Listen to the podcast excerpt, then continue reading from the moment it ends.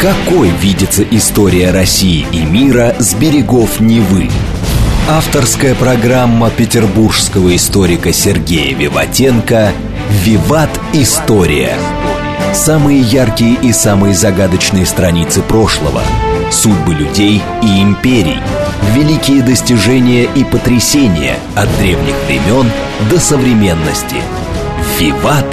История». Программа предназначена для лиц старше 16 лет. Добрый день. Вы слушаете «Радио говорит Москва». В эфире программа «Виват История». У микрофона Александра Ромашова. И в студии автор и ведущий программы «Петербургский историк» Сергей Виватенко. Здравствуй, Сергей. Здравствуйте, Саша. Здравствуйте, дорогие друзья. Напомню, что в конце выпуска у нас традиционно пройдет историческая викторина. Сергей задаст вам вопрос, вы на него попытаетесь ответить. И тот, кто первым правильно пришлет нам ответ, тот получит книгу от издательства «Вита Нова». Тема сегодняшней программы – маршал Иван Конев. Да, Саша, вы абсолютно правы. Мы сегодня поговорим о одном из главных маршалов Победы, с которым ассоциируется наша Великая Победа, о маршале Коневе. Но, с одной стороны, недостаточно банальная биография для того времени – из деревенских каких-то или рабочих масс, да, которые Две человек... войны. Ну, Первая мировая, да, понятно, там с солдатом и прочее. Мы сейчас об этом всем поговорим, да, и разные перипетии, но закончил он великим военачальником. Мне все время задают вопросы. И студенты в нашем чате, да, о том, там, правда ли это, неправда ли это, а можно сравнить Жукова с Конем, какой военачальник лучше, или еще что-то. Но вот мы сегодня попытаемся рассказать вам про Ивана Степановича Конева. Итак, Иван Степанович Конев родился в 1897 году, 16 э, декабря, в селе Ладейно. Это Никольский уезд, тогда Вологодская губерния. Сейчас это Кировская область. То есть он северянин. Окончил церковно-приходскую школу, в 1906 году, потом Земское четырехклассное училище в селе Щеткино. 15 лет начал работать на сезонных работах, на лесных биржах, а, как известно, Карелия, Киров, Вологда и Коми – это как бы наши главные э, лесные массивы в Европе. Да? Был табельщиком на лесосплаве.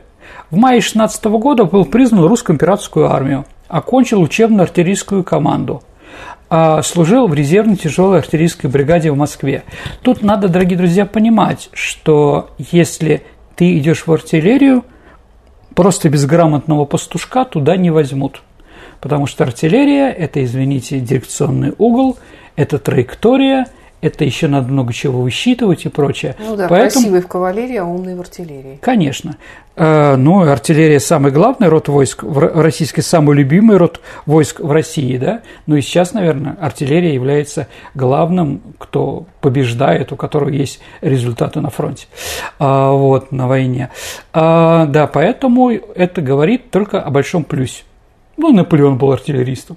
А стал унтер-офицером. Воевал на Юго-Западном фронте в составе второго отдельного тяжелого арт-дивизиона. В декабре 17 года был демобилизован, ну, вся армия бежала, и он, да, вернулся в родные края.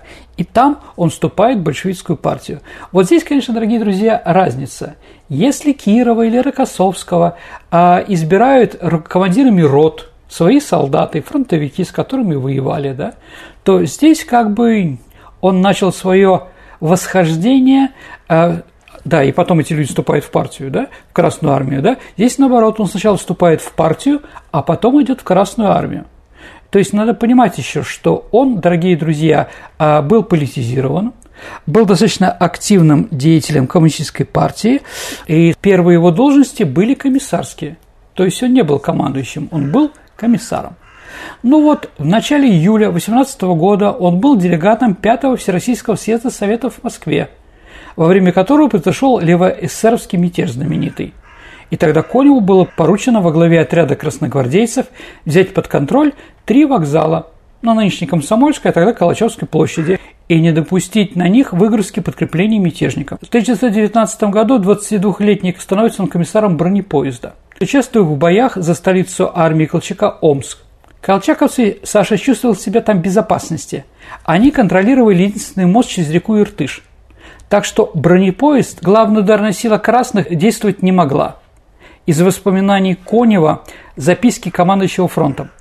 Бронепоезд, ведя огонь из орудий и пулеметов, врывался на станцию, прокладывая путь огнем, а пехотные цепи, охваченные его справа и слева, овладели этой станцией и близлежащими населенными пунктами. Однако атаковать Омск не смогли, потому что река Иртыш была для бронепоезда серьезной преградой. А потом взяли и дерзнули. По льду проложили рельсы и так переправили бронепоезд через Иртыш. Поезд проехал и в тыл зашел к колчаковцам. На этом бронепоезде он также встретил Саша свою первую любовь, некую Анну Волошину. Бронепоезд назывался Грозный, кстати, да. Он там заболел тифом, и она его, Анна, выходила. В общем, они полюбили друг друга. Стали уже жить в бронепоезде вместе. У нее был муж, но Конев, скажем так, ее отбил. Поэтому Анна Волошина потом говорила, что называла Ивана Степановича Конева «мой Вронский». Ну да. В 1921 году он был делегатом 10-го съезда партии и участвовал в подавлении кронштадтского мятежа. Была делегация от э, съезда, которые уехали в Кронштадт, и в одном купе вместе с Коневым он познакомился с писателем, будущим писателем Фадеевым. И там он тоже во время подавления Кронштадтского мятежа был комиссаром. Только в 26 году, то есть через 10 лет, он был назначен командиром, в то же время и комиссаром 50-й стрелкового полка той же дивизии. То есть, еще раз, вот нетипично то, что он был непрофессиональный военачальник, воин, да, а именно от комиссаров сделал себе э, карьеру. Он считался учеником у Боревича. У нас была уже передача про эту ситуацию с делом военных, да. И вот в 1938 году, когда начались разборки, Конев командовал особым корпусом в Монголии и однажды прибыл для доклада на главный военный совет. Его пригласили на обед к Сталину, где вождь подобно распаживал о бытии командного состава и был удивлен, узнав, что Комкор лично стирает белье и моет полы. «Что же вы предлагаете? Какой нашли выход?» – спросил Сталин. И Конев сказал, нужно создать в основных гарнизонах банно-прачечные отряды. Поэтому нужно обязательно ввести женщину в систему бытового обслуживания в военторгах, столовых и так далее. И через месяц Сталин издал приказ. Действительно, девушки, женщины появляются в армии. Забегая вперед, надо сказать, что сам Конев вспоминал, что в его банно-прачечных комбинатах девушки долго не работали – они достаточно быстро, через 3-4 месяца, становились женами командиров различного уровня. Да. И, как вспоминал Конев, мне снова пришлось в Монголию возить девушек для продержания байно-прачечных отрядов и столовых военторга. В общем, да. А, как на многих высокопоставленных военных, на Конева органы НКВД также активно искали компромат. Да, э, и доказательства его якобы антисоветской деятельности – еще в период командования в Монголии этим 57-м корпусом начальник особого отдела корпуса доложил в Москву, что Конев группирует вокруг себя врагов народа. Разумируя итог этой работы в 1941 году, 16 июля, то есть война уже началась. Начальник третьего управления Народного комиссариата обороны, майор государственной безопасности Михеев, направляет на имя Маленкова справку о том, что Конев – активный защитник и покровитель врагов народа. Да. А вот то, что он занимался вредительством, что он кулацкого происхождения, и то, что дядя длительное время был урядником. Но, извините, а время уже было немножко другое. Поэтому Коневу, наверное, повезло. А интересно, у него были, скажем так, взаимоотношения не только с Анной, но и с другими женщинами, наверное, тоже в банно-брачном комбинате этом самом, да. А вот, и он пишет интересное письмо своей жене, когда она написала, что мне стало известно, что ты мне изменяешь, милый, да. А вот, он ей написал фразу, которую потом многие исследователи интерпретируют достаточно оригинально. А он написал, ты же понимаешь, Анна, ты уже женщина бальзаковского возраста. Как ты думаешь, какой вывод сделали про Конева исследователи, которые занимались его биографией? А тем, Саша, что он был нетипичным для военачальников и читал Бальзак. А. Для крестьянского сына, да. Ну, ну да. Конечно, мы другой вывод можем сделать, да, но как бы вот. А Конев писал своей жене, видимо, переписка у них была веселая, говорит, Нюра, после каждого твоего письма у меня открывается язва. Да. Ну, так бывает, так бывает. И вот начинается Великая Отечественная война, и вот Конев – человек, который воюет сначала достаточно неудачно на Западном фронте. Чтобы понять, кто такой Конев, сейчас вам процитирую одно из эпизодов его боевых действий осенью 1941 года. Вот что пишет Конев. Это подтверждено и другими источниками. На шоссе, которое вело в Рудню, я увидел брошенную 45-метровую пушку с несколькими снарядами, а рядом одинокого артиллериста. Ну, все бросили, сбежали, а один не сбежал. Саша, сколько расчет пушки? Шестеро. А вот, да, он один. Я спросил солдата, что, решил драться? Еще раз, все бегут.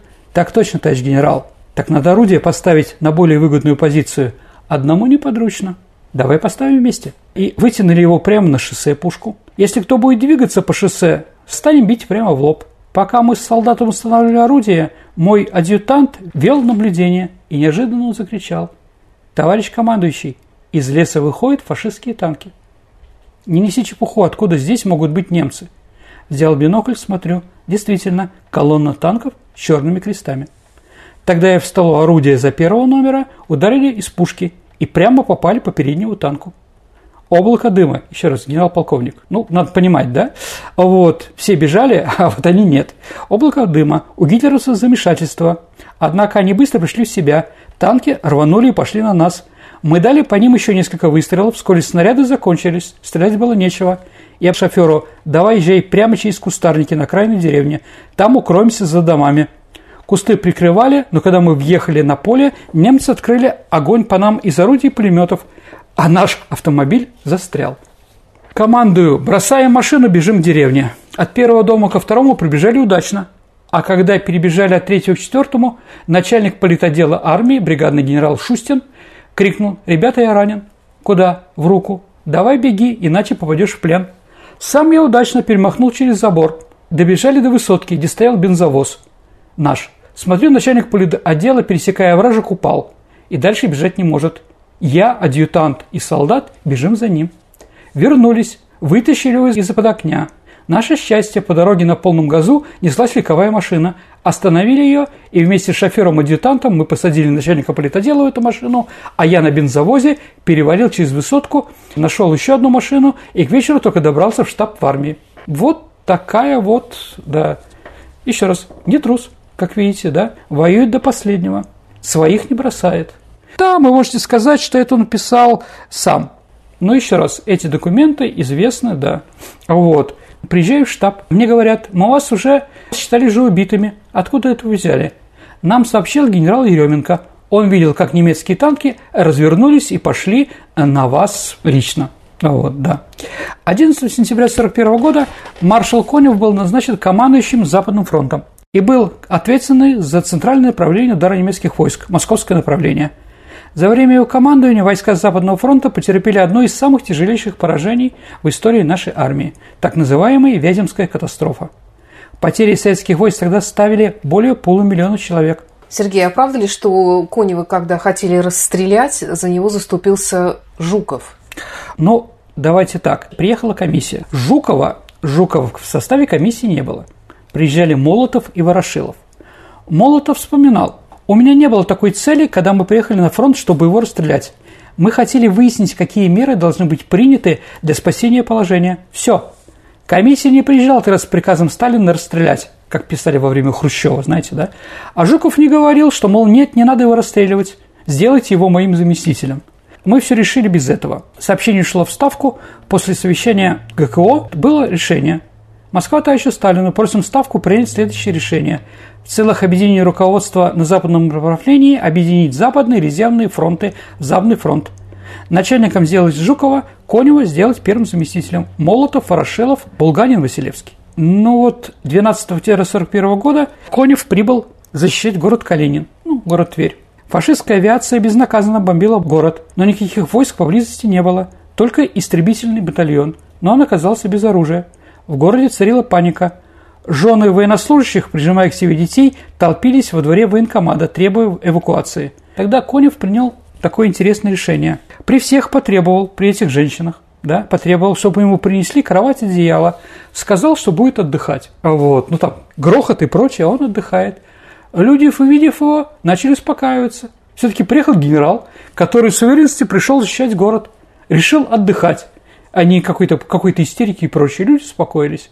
А Конев вышел через черный ход и направился сразу на фронт в окопы. А вот, да. Таким образом, он по-человечески хотел успокоить и панику людей на фронте. Угу. В это время он знакомится с будущей своей женой Антониной Васильевной. Она говорит, приезжаю туда под Тверь, да, смотрю, он осунувшийся, весь больной, желтый, с язвой, никто не кормит и так далее и тому подобное. Ну, и времени было, не было возможности, он ничего не требовал, да. И, в общем, да, я создала ему те условия, при которых его жизнь стала спокойной. А Анна куда делась? Ну, с Анной он потом развелся. Сначала Антонина была полевой женой, ну, как вы знаете, такой походно-полевой, да, ППЖ. Вот, а потом уже, да, такая. Но, во всяком случае, от второй у него язвы не было. А в 43 году операция «Марс», которую он проводил вместе с Жуковым под Ржевом. Войска добились лишь незначительного продвижения вперед. Неудачей было принято считать и Жизринскую, и Старорусскую операцию, которым он командовал. Однако, Саша, как ни странно, бойцы и офицеры радовались, если Конева назначали именно на их фронт. Почему? Борис Полевой и друг Конева, и журналист, который работал на его фронте, да, писал, почему Иван Степанович захватывает очередной город, знаменитые коневские клещи. Он всегда оставляет противнику выход. Еще раз смотрите – Жуков делал котлы, окружал, а потом их уничтожал в течение нескольких месяцев и прочее. Конь же придумал новое. Он их окружал и давал маленький шанс для прохода. Как думаешь, Саша, для чего? Ну вот я хотел тебя спросить. Ну, враги сидят в глубоко эшелонированной обороне. И их с двух сторон окружают. Сейчас будет котел, они будут рано или поздно уничтожены, да? Но остается место.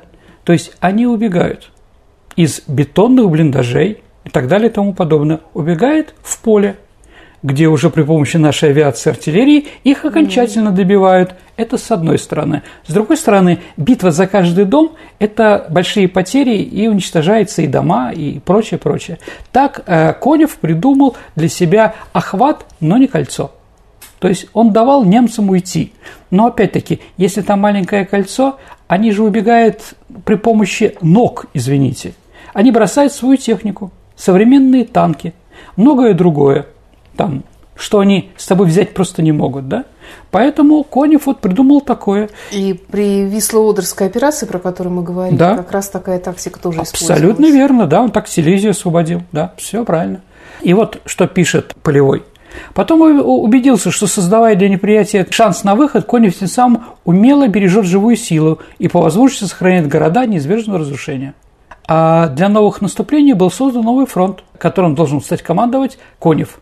Разговаривая со Сталином, Конев рассказал, по какому рельефу местности пройдет наступление. Прослушав информацию, Сталин нарек фронт степной, то есть вот степной фронт, который командовал, да, во время Курской битвы, а взял Харьков, да, как раз вот, да, после разговора Конева и Сталина, да, а было решено степной. Тоже интересно. А вот взял Харьков, он сразу же утром позвонил Сталину, но его не соединяли, так как Сталин спит. Но он настоял разбудил, и сказал Сталину, что Харьков наш. Ну и Сталин тоже похвалил его за это. Наверное, самый такой характерный для военачальника и полководца Конева – это 44 год. Компания на Украине зимой 43-44 годов со всей очевидностью показывали преимущество владения стратегической инициативой, когда Красная Армия перехватила инициативу. А самое главное такое наступление – это Корсунь-Шевченковская наступательная операция. А также была успешная Кировоградская операция. В Кировограде нашу пятую гвардейскую танковую армию ждала дивизия Великая Германия. Очень серьезный враг и прочее. И было понятно, что если мы будем наступать в лоб, мы потеряем большое количество техники. Однако подготовка к танковому удару от Кировограда на запад только имитировалась в радиоэфире. Это по приказу Коневу была только игра – Вместо этого танки ротмистрова были скрытно переброшены в другое направление и прорвал фронт. То есть он был достаточно гибкий и интересный. А, надежде на перелом хода событий на Украине а немцы сделали высокоэшелонированную оборону в районе Черкас. А здесь оборонялись, я не знаю, там 11-й армейский корпус, дивизии СС «Викинг». И тогда Конев решил провести корсунь-шведскую операцию, ударив с двух сторон и окружив вот эти самые группировки. А следует сказать об этом. Обычно на этом не заостряет внимание, что решение наступления смежными флангами двух фронтов принимали советским командованием в условиях напряженной борьбы. То есть, чтобы сделать клещи, не один фронт принимался, а два. Да. Но, скажем так, они наступали с разных сторон. Это первый украинский фронт Ватутина и фронт Конева.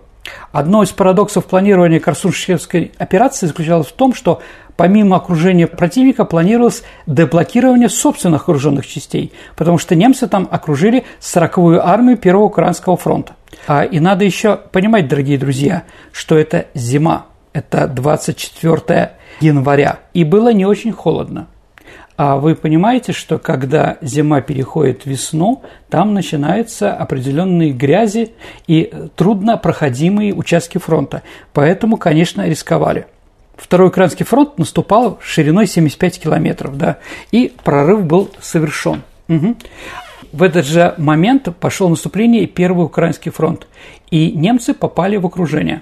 Там попало 60 тысяч немцев из состава двух немецких корпусов – Внутренний фронт окружения был образован еще нашим пятым гвардейским кавалерийским корпусом.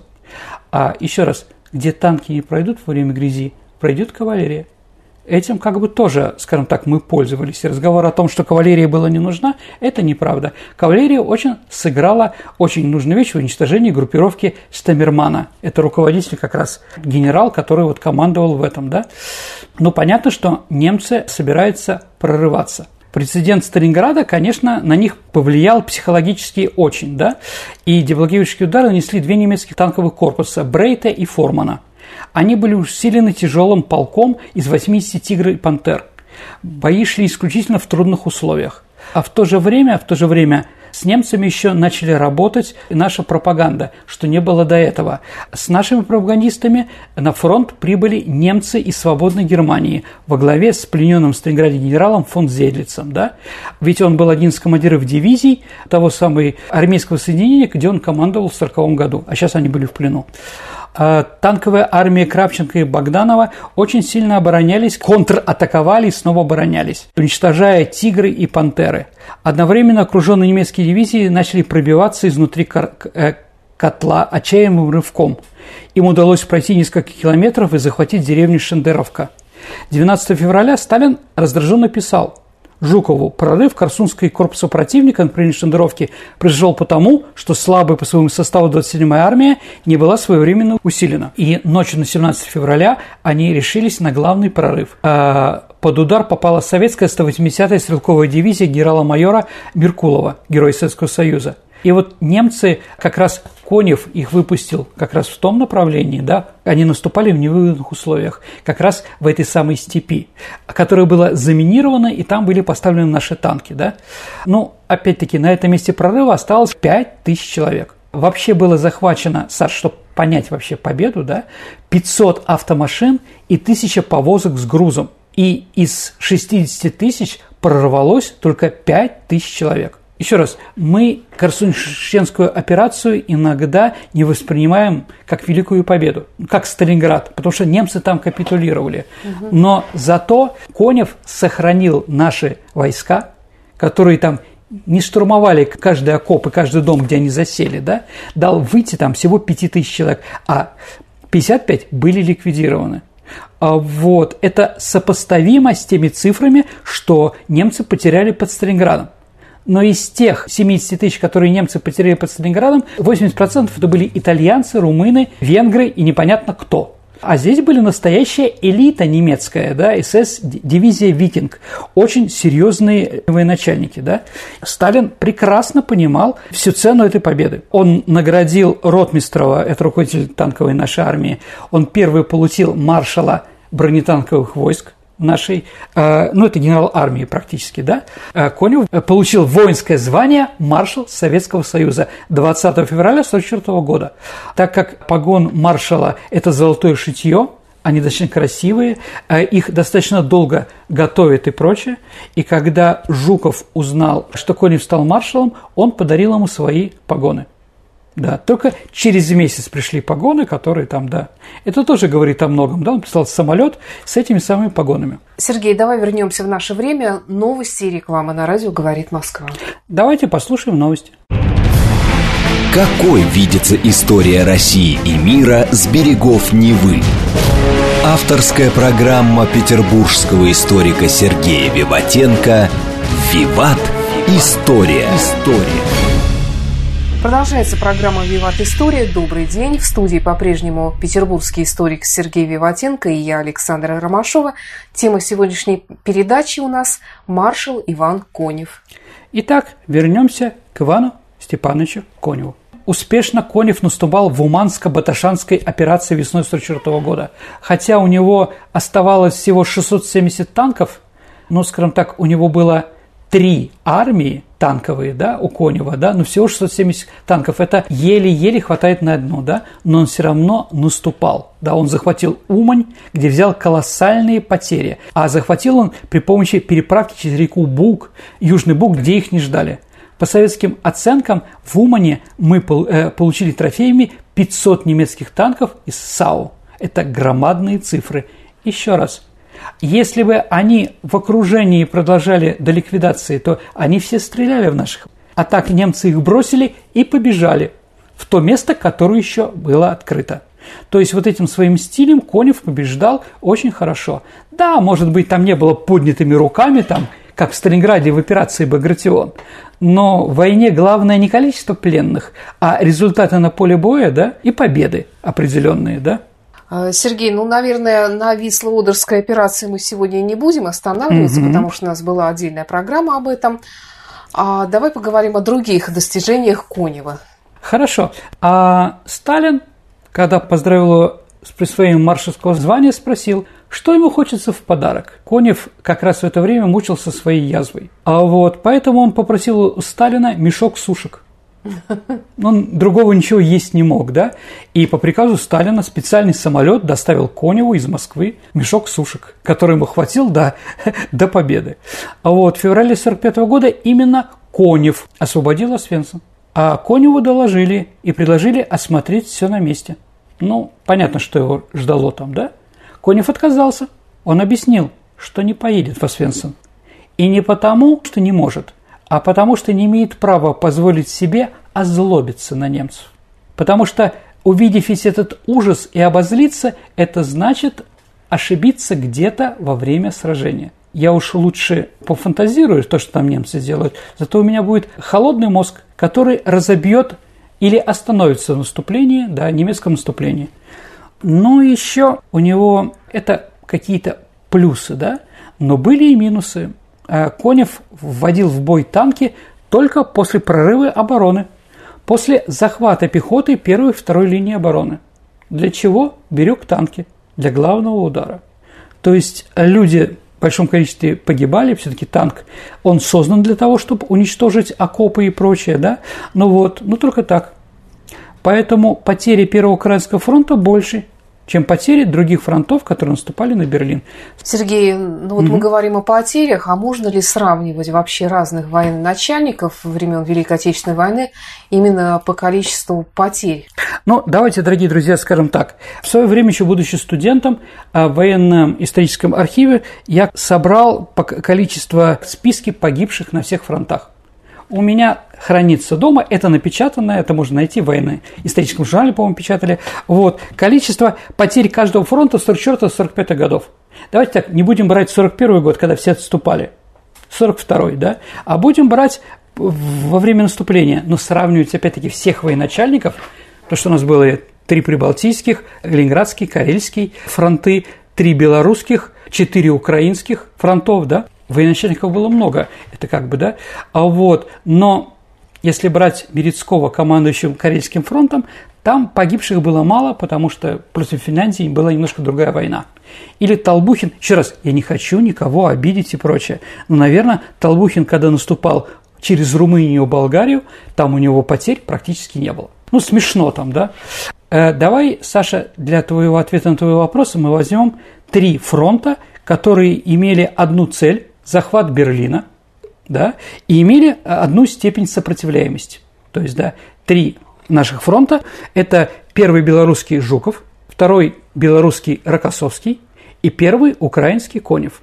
Вот три военачальника, которые, еще раз, наступали на Берлин, имели одинаковое сопротивление немцев. Да? Сколько они потеряли только убитыми? Итак, первый белорусский фронт э, Жуков потерял убитыми 1 миллион 240 тысяч человек. А второй белорусский Рокоссовский 620 тысяч. Ну, разница между Жуковым и Рокоссовским, я думаю, тебе уже представляется, да? И Конев – миллион четыреста сорок тысяч. То есть самые большие потери наших солдат на завершающем этапе войны были у Ивана Степановича Конева. В первую очередь из-за его тактики. Поэтому, если разговариваешь с ветеранами, они тоже говорят, что, наверное, самый кровавый был Иван Степанович Конев. У Жукова и Конева, в принципе, потери были похожими. Поэтому, еще раз, мы не имеем права их критиковать.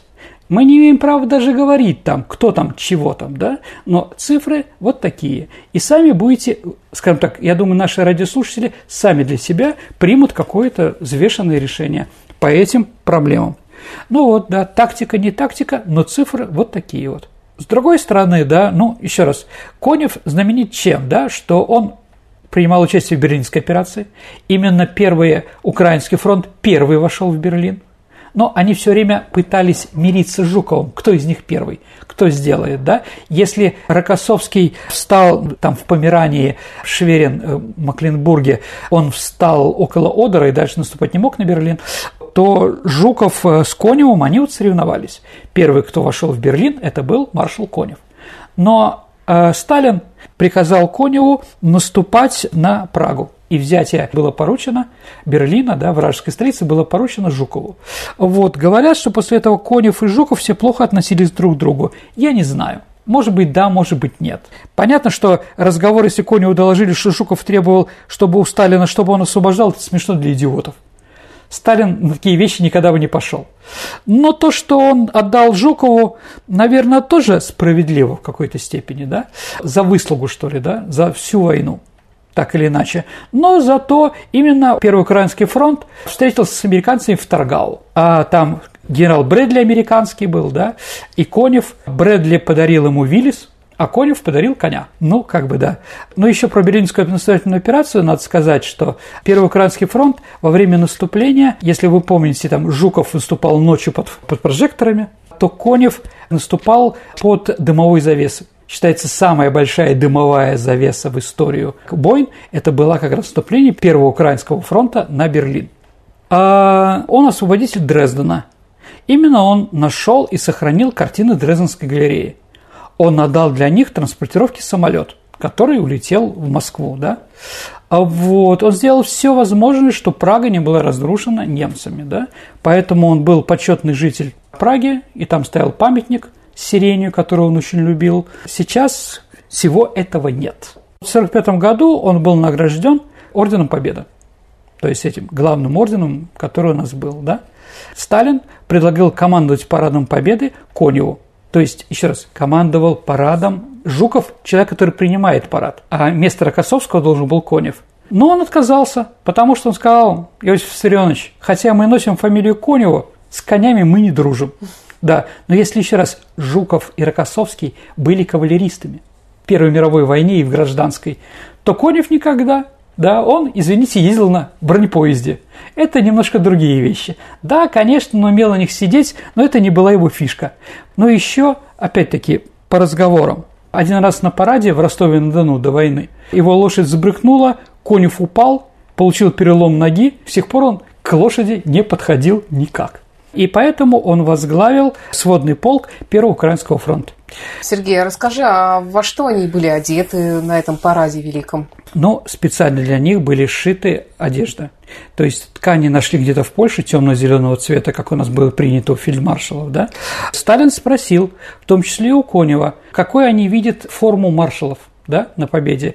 И они не сговаривались, Конев сто процентов тоже сказал, мы хотим эполеты. Вот, но золотой нити не было, все-таки страна была разрушена. В общем, они просто перешили свои погоны, которые у них были до этого. Вот, и шили каждому еще специальные сапоги по ноге, по стопе, то есть это был такой хороший подарок. И вот где-то за неделю до Парада Победы его сын Гелий пошел на свидание. И ему надо было что-то одеть такое, чтобы поразить девушку. И он одел отцовские сапоги. Но они из мягкой ткани были легкие и прочее. В общем, он вернулся и разносил. А с разношенными сапогами маршировать было просто невозможно. Поэтому тайно и быстро Коневу шили новые. То есть единственный из маршалов, который заработал две пары сапог. Угу. Ну, второй пришлось отдать сыну а вот, от первого брака. После войны Иван Конев получил назначение на пост Верховного комиссара по Австрии, так называемая центральная группа войск. Стараниями Красного комиссара, как его там э, называли, было немедленно начато восстановление из руин знаменитой Венской оперы. В 1946 году мост через Дунай в Братиславе тоже был восстановлен по приказу Конева. У него обострилась язва, и его лечил местный врач. А он его вылечил, и когда он решил его отблагодарить, через несколько дней, да, после того, как понял, что у него язвы больше нет, да, он узнал, что это оказался нацистский преступник, что он осужден Нюрнбергом за эксперименты над пленными. А, что интересно, а Конев был а, награжден очень редким для нас орденом. Это орден Бани. Орден Бани получил свое название, Саша, потому что перед вручением, перед вручением королем а, награжденного а, обмывали специальные люди в бане. Угу. Да. Но Конева не обмывали. Да, купание красного не коня, а красного конева, да, все-таки, наверное, было как-то странно, да. А как раз, находясь в Австрии, он открыл в себе талант вести переговоры. Поэтому его стали все время отправлять в командировки, где требовалось совершить какой-то тонкий дипломатический маневр. А в генеральном штабе, когда направляли его для этого тонкого дипломатического маневра, придумали а, специальный термин – ход конем – да. С ноября 1951 года он командующий Прикарпатским военным округом. В 1953 году председатель специального судебного присутствия, который судили Лаврентия Павловича Берия. Вот. И он, именно Конев, приговорил его к смертной казни.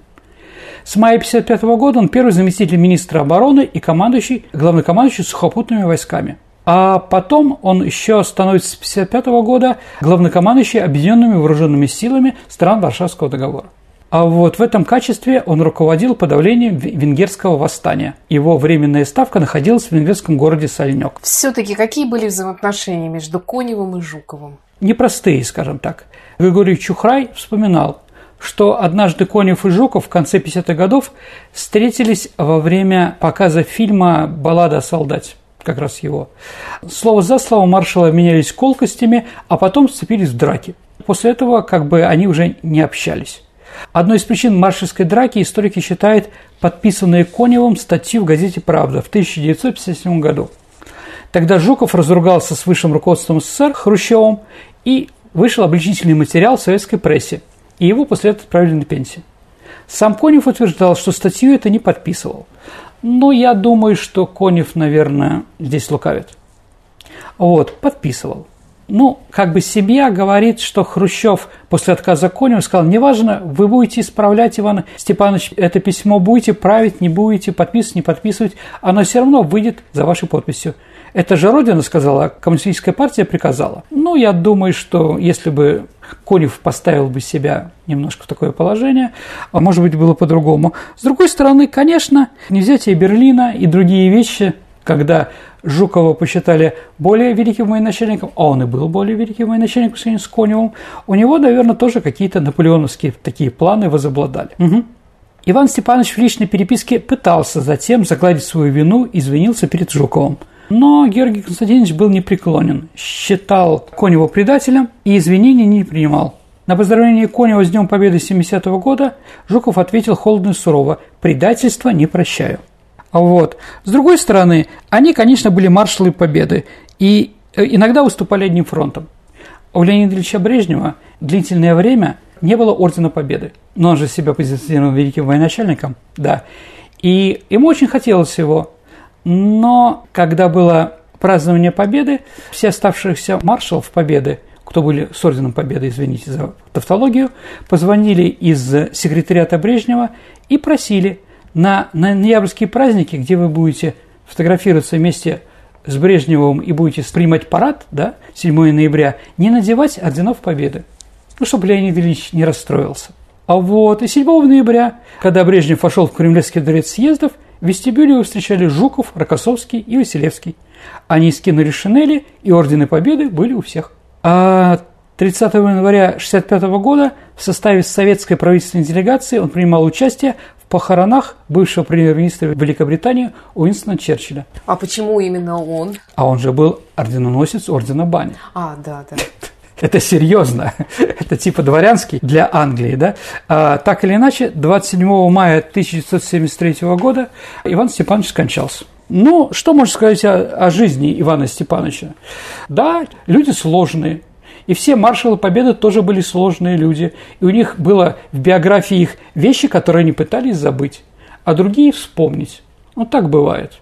Но то, что он один из главных победителей фашизма, да, именно он освободитель Восточной Европы, это факт, который ни, никто не поспорит. Даже если его потом называть кровавым советским человеком, уничтожившим там пражскую весну, хотя он там, его там не было – в принципе, да. То есть в это время он не находился в Праге? Нет, нет. Ну, еще раз, ну вот они просто пинают. Ну, Чехия сейчас себе или то власть, которая не может себе позволить, чтобы какие-то памятники были связаны с русскими. Ну, поэтому они этот памятник, где он с сирени, э, любимые его э, цветы были сирень. Как раз 10 мая, когда освободили Прагу, Прага была вся в сирене, поэтому знаменитые фотографии, где он с сирени, да, и с этой фотографии потом слепили этот знаменитый памятник. Но сейчас этого памятника нет. Как, впрочем, и танка, который первый вошел в Прагу, его тоже нет, но они хранятся где-то там на складах, да, там. И, конечно, он теперь непочетный житель города Праги.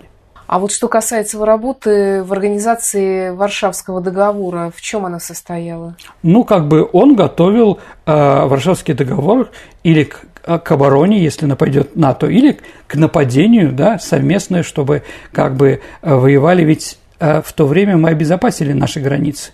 И поэтому, если война была бы с НАТО, она началась бы не на нашей территории, а где-то в Центральной Европе, ну, только единственный выход – это 60 километров в Норвегия.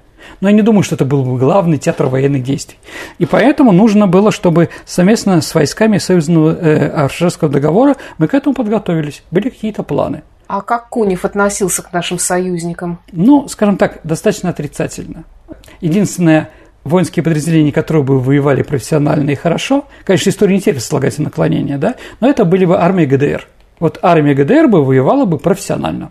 Сто процентов, да? Остальные, кто там, Польша? Польша, Румыния, Чехия, там, они бы быстро, наверное, сдались с поднятыми руками. Ну, может быть, болгары бы воевали бы активно, потому что они были заинтересованы с турками а, или с греками чтобы выйти к Егейскому морю, захватить Стамбул там. Ну, какие такие мечты были, да? А всем остальным это было неинтересно.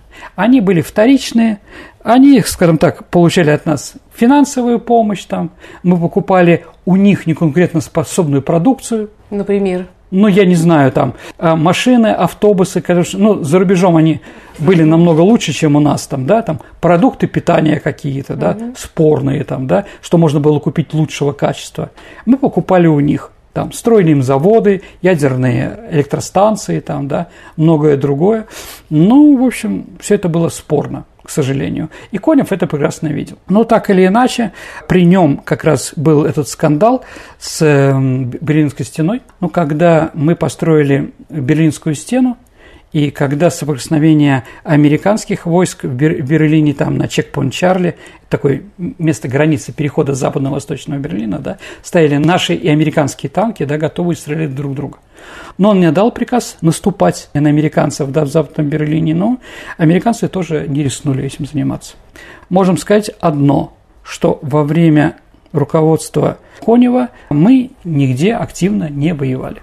Ну, кроме, наверное, кроме Венгрии. Но про венгерские события 1956 года мы, Саша, с тобой обязательно сделаем еще передачу в будущем. Угу. Сергей, как вообще почитается память маршала Конева? Есть ли какие-то памятные места, связанные с ним? Ну, давайте так. В Европе память о нем забыта. А в Москве, в Кирове есть магистрали, посвященные маршалу Коневу. В нашем городе магистрали в честь маршала Конева нет – Хотя это странно, конечно. Думаю, что он тоже заслужил, дважды Герой Советского Союза, да. Ну, Ворошилова у нас есть маршала, а маршала Конева у нас нет. В общем, действительно, он заслужил. Мемориальные доски, конечно, существуют. Надеюсь, нам удастся из Праги вытащить этот памятник и поставить его где-нибудь, например, в Кирове. Или в Москве. Почему нет? Хороший памятник, действительно настоящий. Вот. Ну, это уже, как говорится, не наши, это фантазии. Конев немножко не раскрученный маршал Победы. Сергей, а правда ли, что э, Конев из всех современных э, ему писателей угу. больше всего любил э, Василия Шукшина? Ну да, Василий Макарович. Ну, я не знаю, читал ли он произведения Василия Макаровича. Но они оригинальные, интересные и так далее и тому подобное. Но тут было другое. В фильме «Освобождение» именно Шукшин, а он же закончил актерско-режиссерский факультет в ГИКа, да, он сыграл маршала Конева. В первой серии «Курская дуга» вроде еще Конева играет другой актер. На всех остальных сериях – Э, видимо, Конему там понравилось, не знаю, в общем, да почему. Но во всех остальных сериях именно Шукшин играет маршала Конева. Где еще его образ в каких-то литературных, может быть, или кинематографических произведениях можно встретить? Слушайте, давайте так. А вот если Жуков встречается в каких-то произведениях о войне, да, да. то Конев не встречается как таковой, да? Ну, наверное, партия и правительство или как бы наша интеллигенция решила, что герой должен быть один. Ну, кроме товарища Сталина или Брежнева во время Брежнева и прочее, да. Поэтому нет в фильмах, где происходят какие-то наступательные операции, там солдаты свободы, там или какие-то еще битвы, где там принимают участие, Конева, конечно, играют. Это понятно. Но так нет. Я не знаю ни одного такого нормального литературного произведения про него не знаю. Но он оставил после себя достаточно интересные мемуары. Единственное, что некоторые моменты по политическим цензурам он не осветил. Вот было бы интересно узнать, существуют ли еще какие-то остатки, которые не напечатаны в его, и напечатать и посмотреть. Это вот то, что цитировал ты. Я цитировал, конечно, в первую очередь его воспоминания. Угу. Я думаю, что про Венгрию или про его отношения с, э, с Жуковым он наверняка что-то где-то писал. А в воспоминаниях официальных этого нет? Нет, конечно, этого нет. Mm-hmm. Ну и там со Сталином мало взаимоотношений. А, кстати, какие у них были взаимоотношения? Да хорошие, нормальные, еще раз, да. Но, видите, Сталин его не расстрелял в 1938 году, хотя мог, да, не расстрелял в 1941, да, определенно. Видимо, он встречи, когда они первые встретились с ним, да, а Сталин был хороший физиономист, хорошо понимал людей, да, поэтому он посчитал, что такой, как Конев, не предаст. Ну и как бы видел его потенциал. Действительно согласимся, что когда мост перекрыт железнодорожный, да, построить по льду железную дорогу и бронепоезд перебросить в тыл врага, а вот это тоже надо уметь. Это тоже нужен талант какой-то. Вот. Поэтому я считаю, что он был, в общем-то, не очень неплохим нашим военачальником. Поэтому я сделал сегодня передачу. Спасибо, Сергей. Переходим к нашей исторической викторине, в которой мы разыгрываем книги от издательства Вита Нова. Напомню вопрос прошлого выпуска. В прошлый раз, Саша, у нас был передача, посвященная российскому императору Александру Первому Благословенному. И вопрос был такой. Ну, понятно, какое это имеет отношение к Александру Первому.